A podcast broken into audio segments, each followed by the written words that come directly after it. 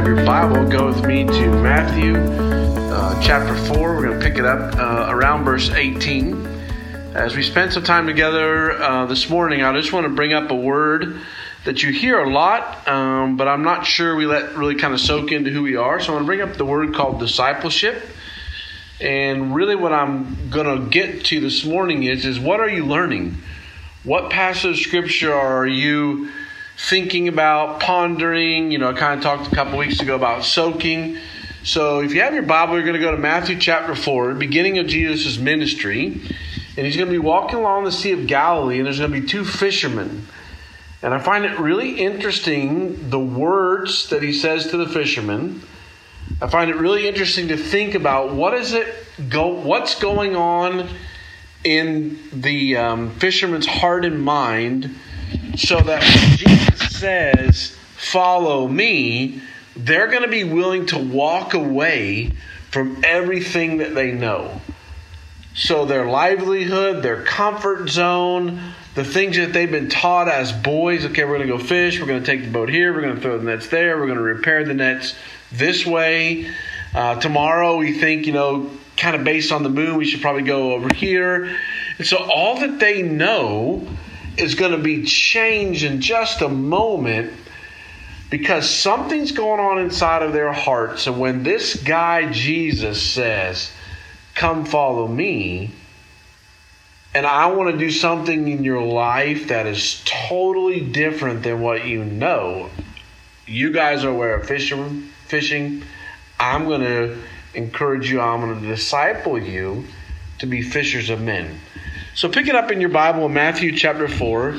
Look at verse 18. While they're walking by the Sea of Galilee, he saw two brothers, Simon, who's called Peter, and Andrew, his brother, casting a net into the sea, for they were fishermen.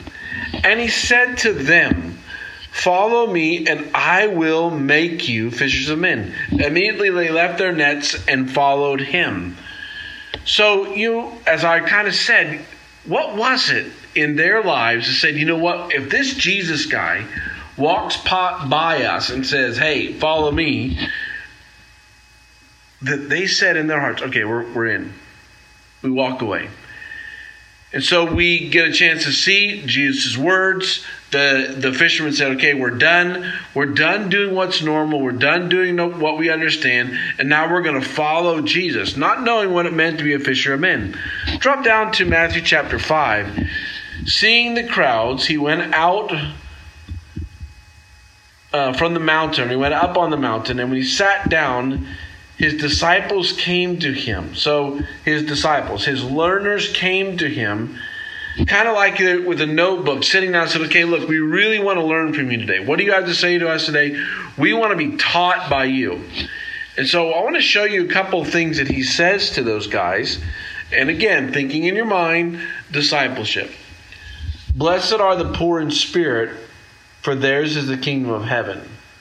Now, I'm not sure if Peter and and uh, Andrew kind of looked at each other and says, uh, he said, Blessed are the poor in spirit. Do we really want to follow this guy? Does he have any idea what it means to be a fisher of men? Blessed is the individual that will recognize their need for God. Wow.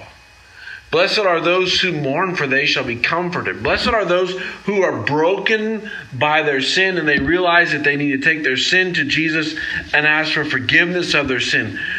Blessed is that person. Blessed are the meek, for they shall inherit eternal life. Blessed are those who demonstrate self control. Blessed are the gentle. So these guys are now thinking about discipleship, thinking about um, come follow me and I will make you fishers of men. They have to realize what it's going to be in their lives to come to a realization that blessed are they because they know they need God. Blessed are they as disciples because they've come to realize that repentance is a very important part of their lives. God, we're coming to you because of our sin. We're broken and we need you, and we're going to ask you for forgiveness of our sin. Father, would you help? Jesus, would you help? Because I want to be a follower of you. I want to be a disciple of you. I want to be a learner of you. And so these fishermen are now going to say, okay, I need gentleness. I need help with self control. All that's really, really important because as you go down to Matthew chapter 5 and you get a chance to see verse 13 and 14, you are the light of the world. A city on the hill cannot be hidden. You are the ones that I want to send out into the world and say, you know what? They're the light. They're different. They, they've been discipled by my word, and it's okay for them to recognize that they need God. They've been discipled to a point where they say, you know, when I sin, I'm going to go to my Father and say, hey, I am wrong. I'm going to confess that. And I'm an individual because I've been discipled by the King of Kings and the Lord of Lords that I am okay with working at gentleness. I am okay saying, you know what, Lord, I want you to help me with my self control. So here you are this morning.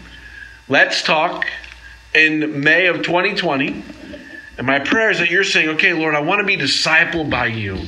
I want to learn from you today. I want your word to teach me today. So as you sit with the scriptures, beyond our little five to seven minute thing, ponder throughout the day. Ask your Father to say, you know what, God, Father, light my path. I just want to see the next step. I don't want to see miles in front of me because I'll get too, too scared. What's the next step for me today? So, Father, here we are as a family today, gathered around your word. And thank you for taking these fishermen and discipling them into fishers of men. Showing them what it's going to look like, giving them instruction, and then giving them the gift of the Holy Spirit in Acts so that they could um, be individuals that recognize they had a need for God, to be individuals that was great for them to come to you and say, okay, Father, I need to repent something I need to repent today. I need to come to you for forgiveness. Father, I need your help today for self control. Father, as I read my Bible, your plan is for me to be the light of the world and I will need your help.